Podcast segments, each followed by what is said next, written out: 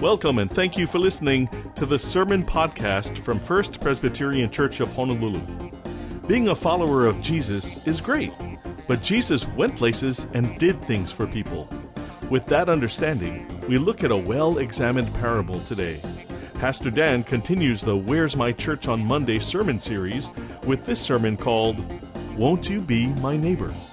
Well, a couple things in honor of Chris. I'm wearing my compression socks.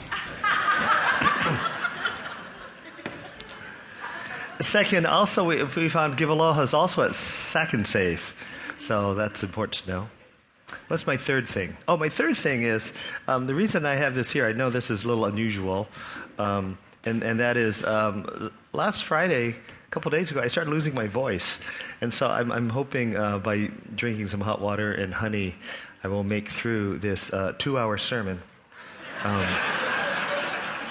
And if I, if I don't make it through, um, I, am serious. I'm going to be asking um, one of you to come up and do my sermon for me. So please be attentive.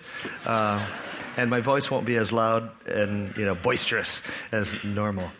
Um, well, everyone loves Fred Rogers, right? Mr. Rogers. In fact, there has uh, been a recent documentary on him. I don't know if you've seen it on Netflix. And pretty soon, a new feature film about his life starring Tom Hanks, uh, who sounds like Tim Shaw. Um, Mr. Rogers was very kind to children, as we know, and adults. And according to his documentary, he promoted racial equality at a time when African Americans were not accepted. He supported uh, gays who worked for him at, at a time when there was, um, um, there was tremendous prejudice against them. Um, and, and best of all, he was a Presbyterian pastor. Ah. At a time uh, when life was getting more fast paced, the show remained laid back, and Mr. Rogers continued to leisurely enter his house, take off his jacket, put on his cardigan sweater, take off his outside shoes, like a nice Asian man would do, and uh, put on his sneakers, right, lace them up, and then ask uh, the viewers, Won't you be my neighbor? This is part two of our series of Where is My Church uh, on Monday? Meaning, after a Sunday of worship and teaching, what do we do on Monday and beyond with this faith that we proclaim?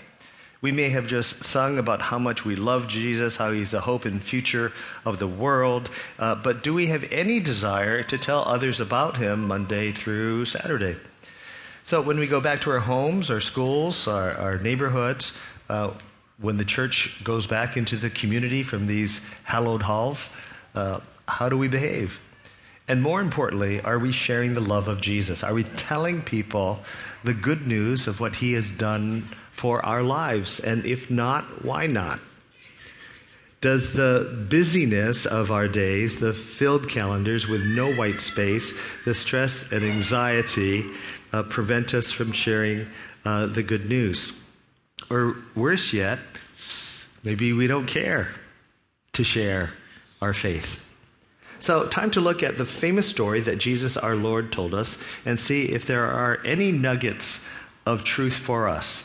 So, we're going to turn to the Bible. Chris is going to come back up with his compression socks on, and um, he's going to read the Gospel of Luke passage, chapter 10, for us. So, please stand as he reads the Gospel. I got my sweater on too.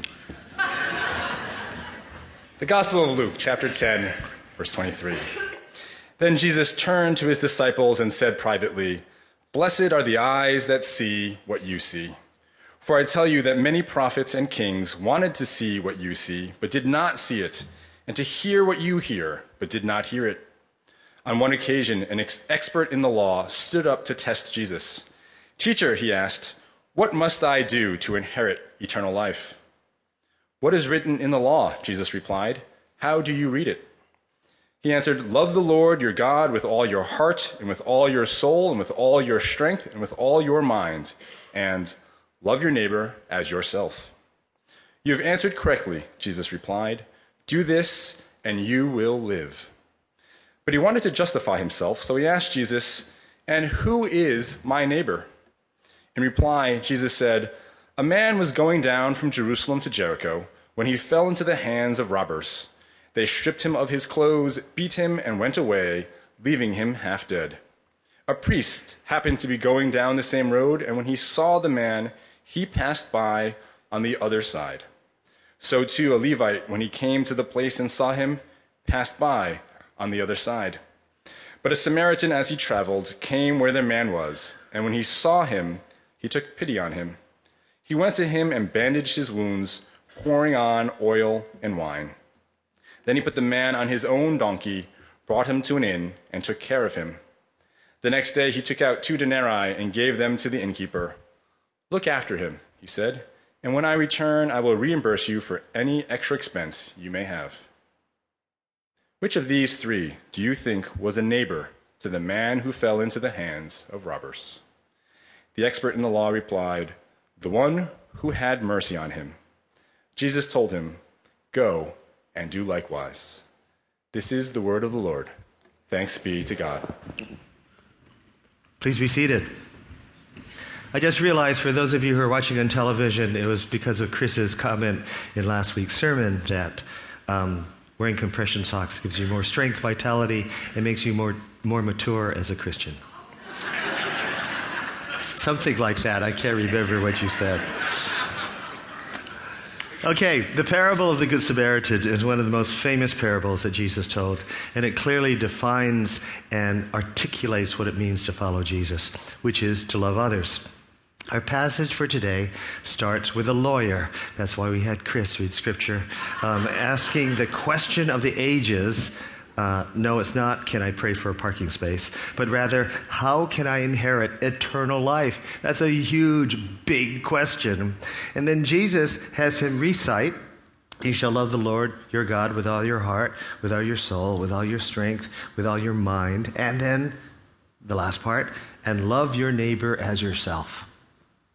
So we can talk about worship, how we're going to give it all up for God, how every sinew of our spiritual muscle, your heart, your soul, your mind, uh, is for the Lord. But then Jesus adds the kicker oh, and love your neighbor as yourself. And that's a, such a profound statement because we all love ourselves. And I'm not talking about self esteem, but the love we have for ourselves, even if we have poor self esteem. Now, how do I know that about people? Well, if someone criticizes us, don't we usually defend ourselves? Uh, if we are wronged, we say that's unfair. We protect ourselves. It's an indication of how much we love ourselves. We will defend our pride, our faults, our weaknesses, our children who are extensions of ourselves. And we often treat treat ourselves, pamper ourselves, and make sure others treat us well. So, can we love others as much as we love ourselves? And the savvy lawyer asks Jesus the big question of the universe Who is my neighbor?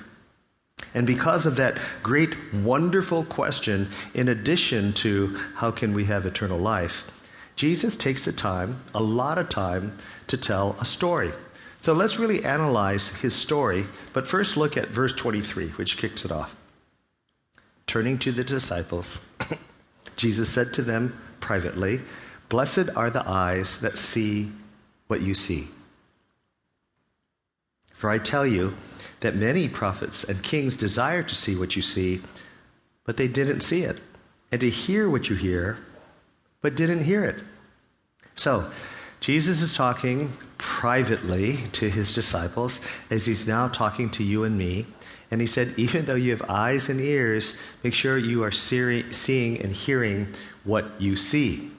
You followers of Jesus, you've seen miracles. You have felt God's friendship in your heart. You've heard the good news, and what you have seen and heard, people would love to and long to see and hear it too. More importantly, many people may die without knowing what you know. Then Jesus tells the story. And there's so many levels to it, so may we open our eyes to really see them. Story Man's walking along a rocky and admittedly dangerous 16 mile road from Jericho to Jerusalem, and he gets attacked by robbers. Now, when the crowd hears this description, they might laugh and scoff, for this road is known to have robbers. So they might think, oh, what an idiot. They, what a stupid man. Of course, the man would be beaten, stripped, robbed of his money.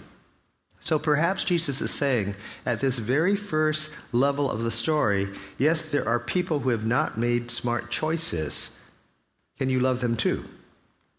And through no fault of their own, there are people in our community who have physical ailments or mental ailments. They have no clothes, they have been stripped, they have little money, some are dying spiritually, physically.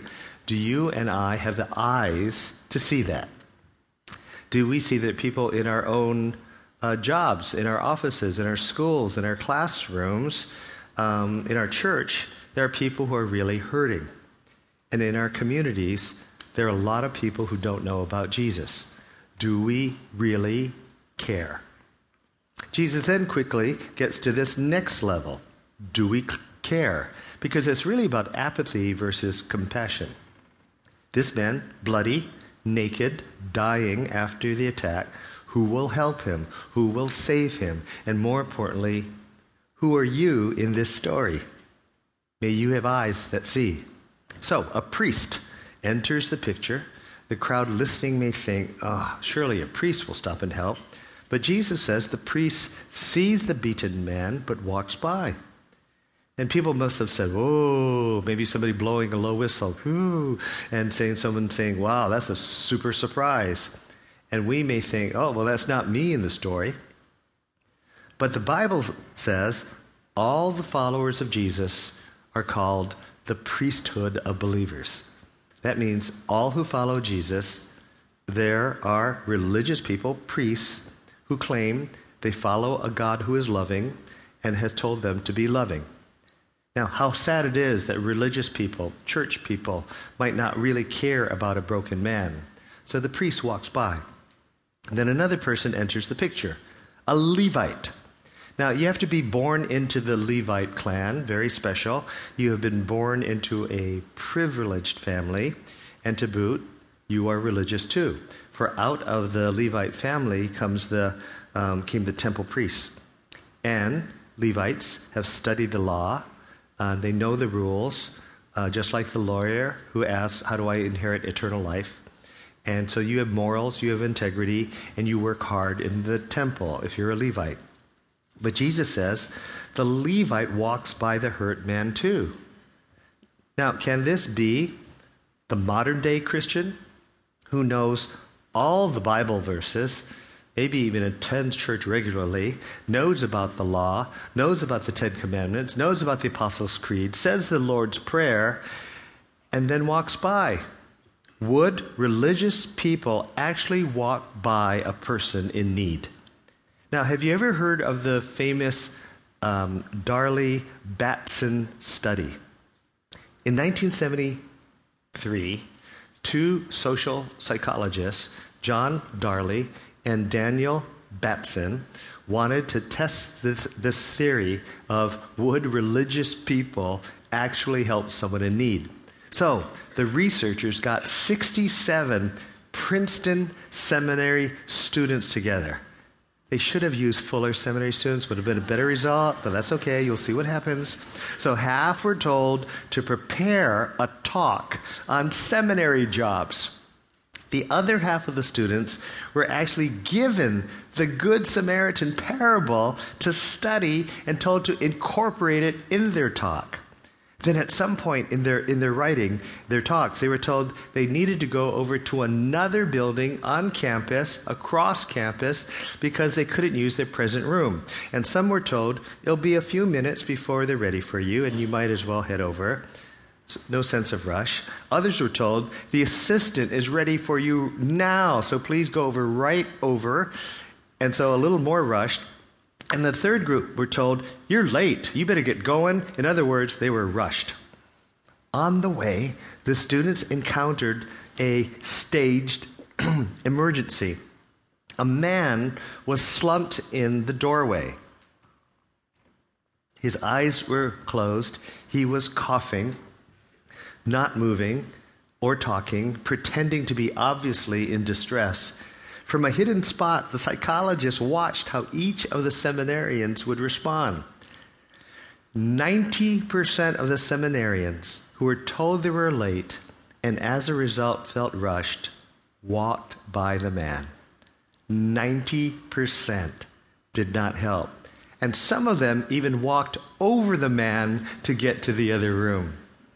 63% who were not as hurried did stop. But get this surprisingly, there was little difference between the students who were supposed to teach the Good Samaritan story and those who did not. As it says in Princess Bride, inconceivable. Now, when you hear this, you might be wondering would our own church pastoral staff do this? Perish the thought.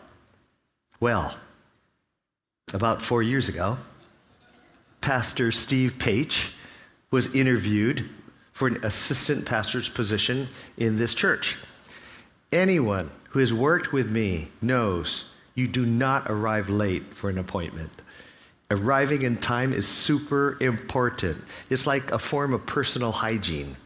And for a job interview, it's really bad. I mean, it's really bad if you walk in late while we are all sitting there. If you are early, in my opinion, you're on time. If you're on time, you're late. And if you're late, it's the kiss of death. So on the appointed day, Chris Pan and Ron Matthew were waiting to interview Steve. But Steve didn't show up. And they waited and they waited and they waited. No, Steve, bad news. His head was on the chopping block. It could mean he would be dropped from the list of all the applicants. And then finally, Steve showed up, at least 15 minutes late. He looked like he needed a drink. They gave him some water. He seemed a bit hassled and stressed. Steve knew he had to be on time for his future weighed in the balance, but why was he late? It turned out that while he was driving up H3, a car in front of him banged into one side of the highway and then went over to the other side, crashed into that side, and then flipped around and, um, and, and, and did kind of a 360. So Steve stopped his car, got out, ran to that other car, helped one of the two injured people out of the car in fear that their car might burst into flames. An off duty firefighter also stopped, offered to help, and only when Steve knew that the ambulance that he had called was on the way and that the injured man was safe with the um, firefighter there, who obviously knew first aid and medical care. And at that point, did he drive to First Pres for his interview? So, yay, Steve, he passed the test. He did not miss an opportunity to help. He was late because he was a good Sam, and that is why he is on staff today. Let's get back to the other Good Samaritan story in the Bible.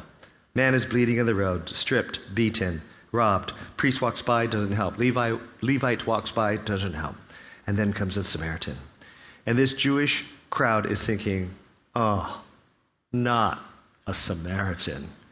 See, Jews, Jewish people didn't, don't like Samaritans, and Samaritans don't like the Jews, for they destroyed their temple, so that was a good reason to hate them.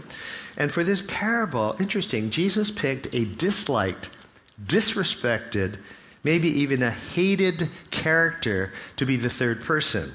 So for us in modern day, maybe Jesus would choose someone we wouldn't expect, like a Muslim or a Buddhist, or pick your worst enemy a liberal, progressive, AOC voting Democrat, or a conservative, Fox News watching Republican. And you say, no, not that person in the story. And you have to understand the cultural context. Jesus is shocking his listening audience. He's, a cho- he's chosen a Samaritan for his next character. He picked the least likely hero, the least loved person. And this Samaritan, riding on a donkey, sees the dying man on the side of the road. The Samaritan gets down from his high horse, so to speak, lowers himself to the level of the victim lying on the ground, and he stops and sees a man in need. And it could be a trap, you know, where robbers used to pretend they were a victim and then you stop and they jump out and beat you up. But the Samaritan is bold. He risks it, stops it. He sees a man truly in need. And sometimes when we're in school or in an office, we need eyes or the neighborhood to really see that people are in need and they desperately need God. So, don't walk too fast to the water cooler or to your desk on Monday. maybe somebody's being bullied, maybe someone's being taken advantage of. You see it at school, in a staff meeting, someone is really sick and weak. For the Good Samaritan, he takes time. He probably gets down on his knees and, and bandages the man's wounds. He uses his talent to do that. He uses oil and wine, um, pours it on the wounds, bandages them, and then he puts the man on his animal. And remember, this is the animal that he was planning to ride, but now he's going to have to walk the many miles left on his trip. And remember, it's 16 miles from Jerusalem to or Jericho to Jerusalem, so we don't know at what point the story happens. But he's, but this, get this, he chose to sacrifice for a man he doesn't know. They come to within, and now he is sharing not only his time and talent, but his money. He pays enough to take care of the victim's nights at the inn and any other expenses he might incur. Basically, he's telling the innkeeper, put it on my tab, I'll cover it. And here's where Samuel L. Jackson, playing the innkeeper, might say to the Samaritan, Well, what's in your wallet? And the man says, You have to get the joke. And the man says, Love. Love for a stranger. So the Samaritan shared his time, talent, and treasure for a stranger. And the crowd is astounded with this story. And then Jesus asks that expert in the law, that lawyer, who started this whole conversation. Now, which of these three do you think was a neighbor? And the lawyer says, the one who had mercy on him. And then Jesus says, go and do likewise. Dun dun. That's like the killer line. Now, can you and I make it part of our core values, part of our lifestyle, to go and do likewise? To be a neighbor and to see who our neighbors are. Go and do likewise. So notice at the very end, the lawyer's question gets all flipped around. The lawyer wants to know who is my neighbor. And Jesus starts off the story, and you think he's going to say, The man who was beaten up is the neighbor, so go help your neighbor.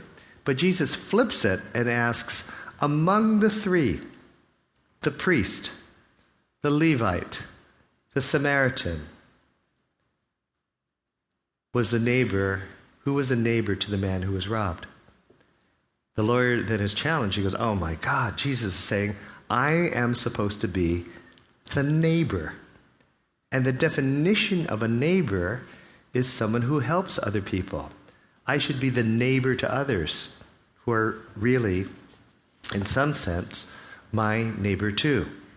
So when we become Christians, it is because God has given himself to us. He sacrificed his life for us. He has hanaied us into his own family, and he has generously blessed us. So the challenge he says to us is with all of the blessings and the friendship I have given you, will you be a neighbor to others? Will you try to help the dying, the wounded, the sick, the stranger in the land. And it's interesting that when Mr. Rogers tries to help children with like scary news that might occur, like 9 11, he says he's reminded of, of what his mother would say to him. She said, Always look for the helpers. There's always someone who is trying to help. And Mr. Rogers did. He looked around and said, Oh, I came to see the world is full of doctors and nurses and police officers and firefighters and volunteers, neighbors and friends who are ready to jump in when things go wrong. They were neighbors to their neighbor. When someone is in trouble, would you be one of those trying to help? Won't you be my neighbor? Now, let's go a little deeper in this On one hand, we must be active in social justice, helping the poor, the immigrant in the land, the weak, the widow, all the categories that Jesus himself listed. But the story takes it further. The Samaritan was an enemy of the Jews. And Jesus, the shocking news is, he's calling us to love all people, even our enemies. It's that radical. Even the enemies in our family, our job, or other places. But let's go even deeper, and here's where I want to land. We might be tempted after listening to this parable that there are good deeds we must do to inherit life. It's all about good works. No.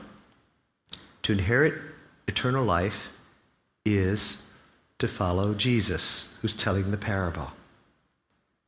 Yes, we must love others unconditionally, but we won't do that very well until we have come to grips on how God loves us unconditionally. So, this is not a head trip or some intellectual acknowledgement of a God. It is to experience God as a friend and the best neighbor and Lord in the world. Unless we know Jesus, unless we experience His Holy Spirit, it will be very hard to love as God loves. And note that the gospel of Jesus is to love others as Jesus loves us. Now, you say, that's impossible unless you have personally experienced Christ's unconditional love. So you see, the lawyer was all into the letter of the law and was trying to test and trick Jesus. But Jesus was into the spirit of the law, which is God is crazy in love with us, and He offers us His friendship and His Holy Spirit to live in us.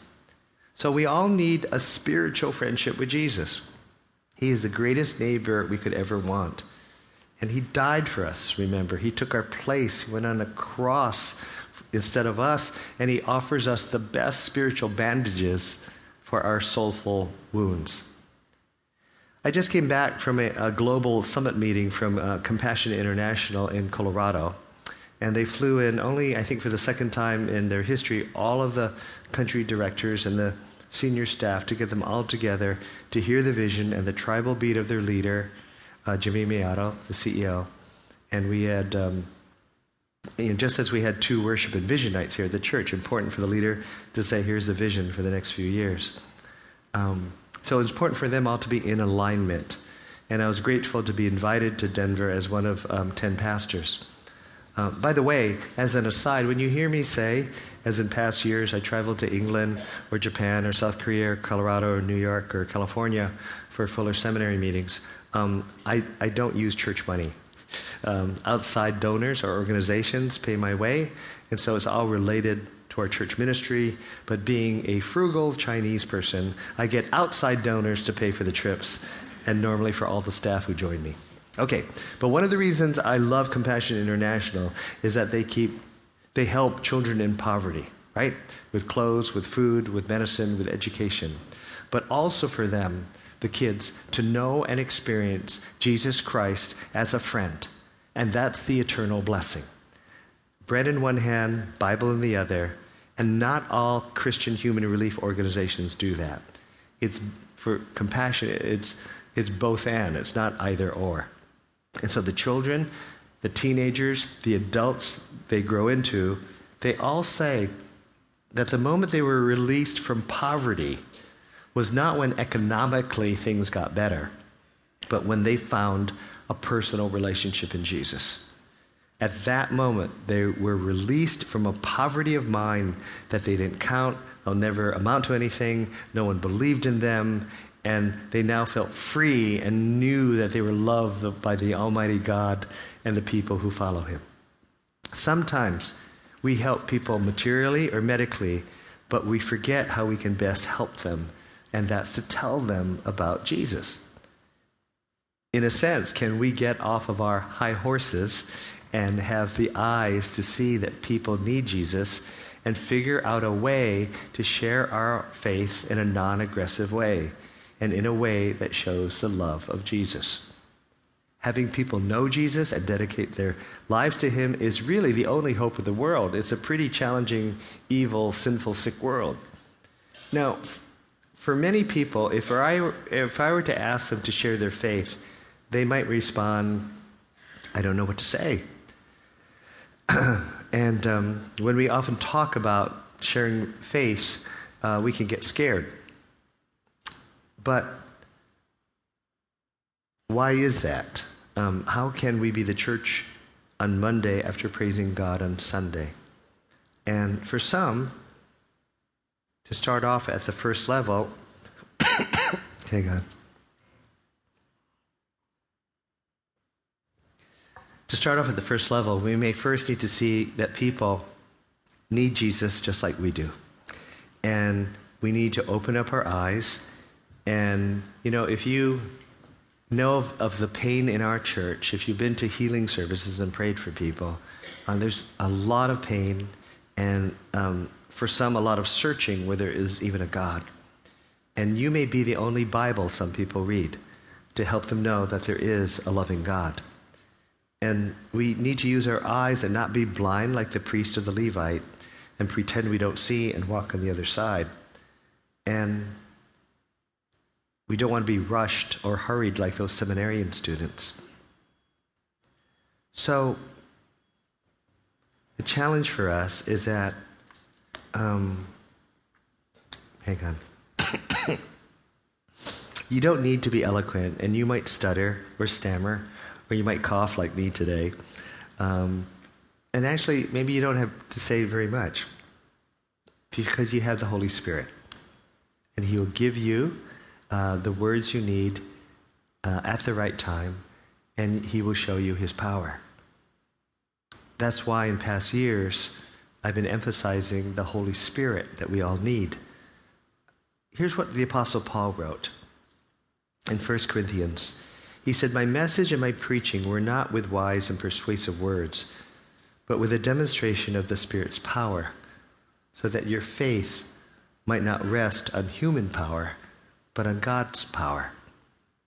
And that's the hope for all of us that when we share our faith, um, when I preach, it's not about eloquence or presentation so much, but that God might speak through us.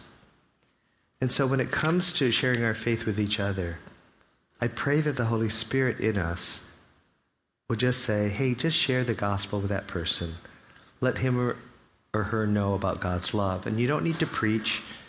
Just you use your eyes and ears and sense when is a good time to show God's love.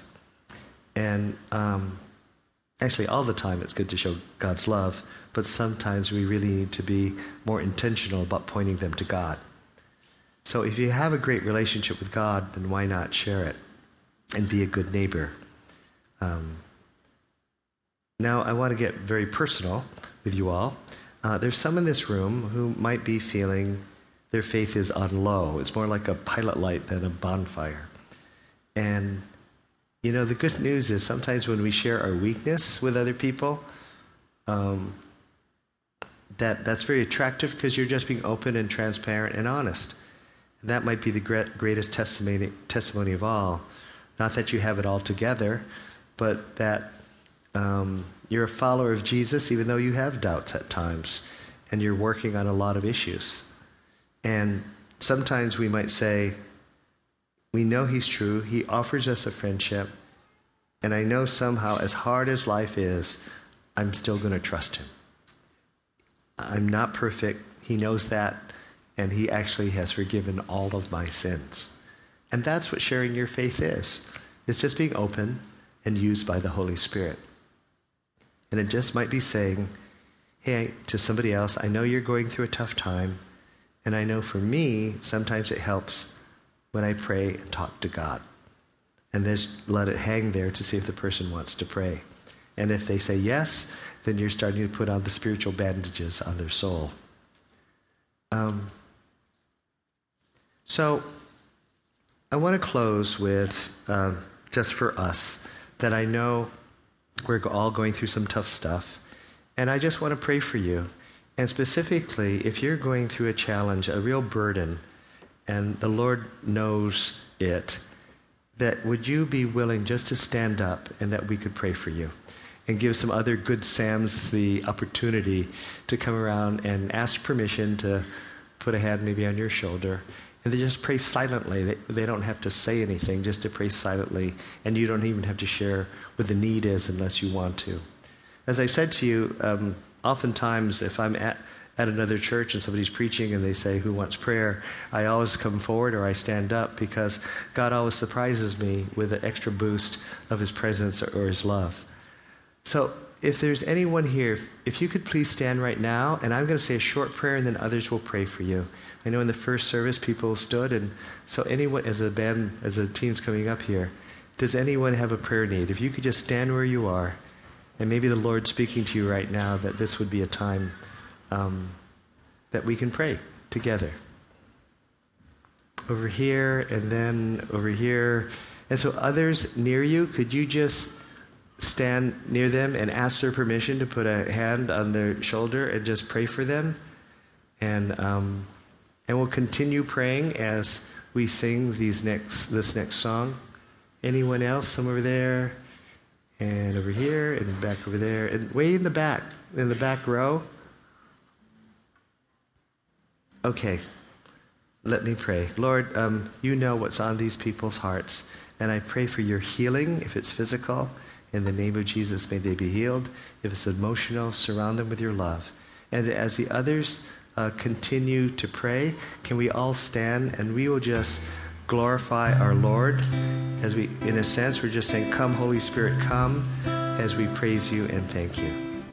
How marvelous, how wonderful is our Savior's love for us. Uh, may we go into the world with eyes to see this week. Uh, if you would like prayer after the service, please come forward. We'll have members of our prayer team willing to pray with you. Happy to pray with you in front of the cross and on this side over here. Uh, but know the deep love of Jesus for you. You now receive this final blessing. May the grace of our Lord Jesus Christ, and the love of God the Father, and the fellowship of the Holy Spirit be with you now and forevermore. Amen. God bless you. Have a great week. The point seems obvious. We all see the Samaritan as having done the right thing Jesus is telling us we need to look for opportunities to be helpful to others, to share our faith, even when we may not want to. If you'd like to hear this sermon again, you can listen to and download this and other sermons from the First Pres website, fpchawaii.org. Subscribe to the podcast on iTunes or wherever you get your podcasts. Join us at one of our worship services on campus at 45550 Kiona'ole Road, Kaneohe, Hawaii 96744. We meet Sunday mornings at 8, 9:30 and 11:11. Follow First Pres on Twitter and Facebook. Download the new First Pres app. Watch First Pres sermon videos on our website and on Facebook. And if you need more, you can call us at 808 532 1111. For Pastor Dan Chun and the entire staff at First Pres, I'm Michael Shishido. Until next time, God bless you and thank you for listening. This sermon podcast is copyright 2019 and produced by the Media Ministry of First Presbyterian Church of Honolulu at Ko'olau.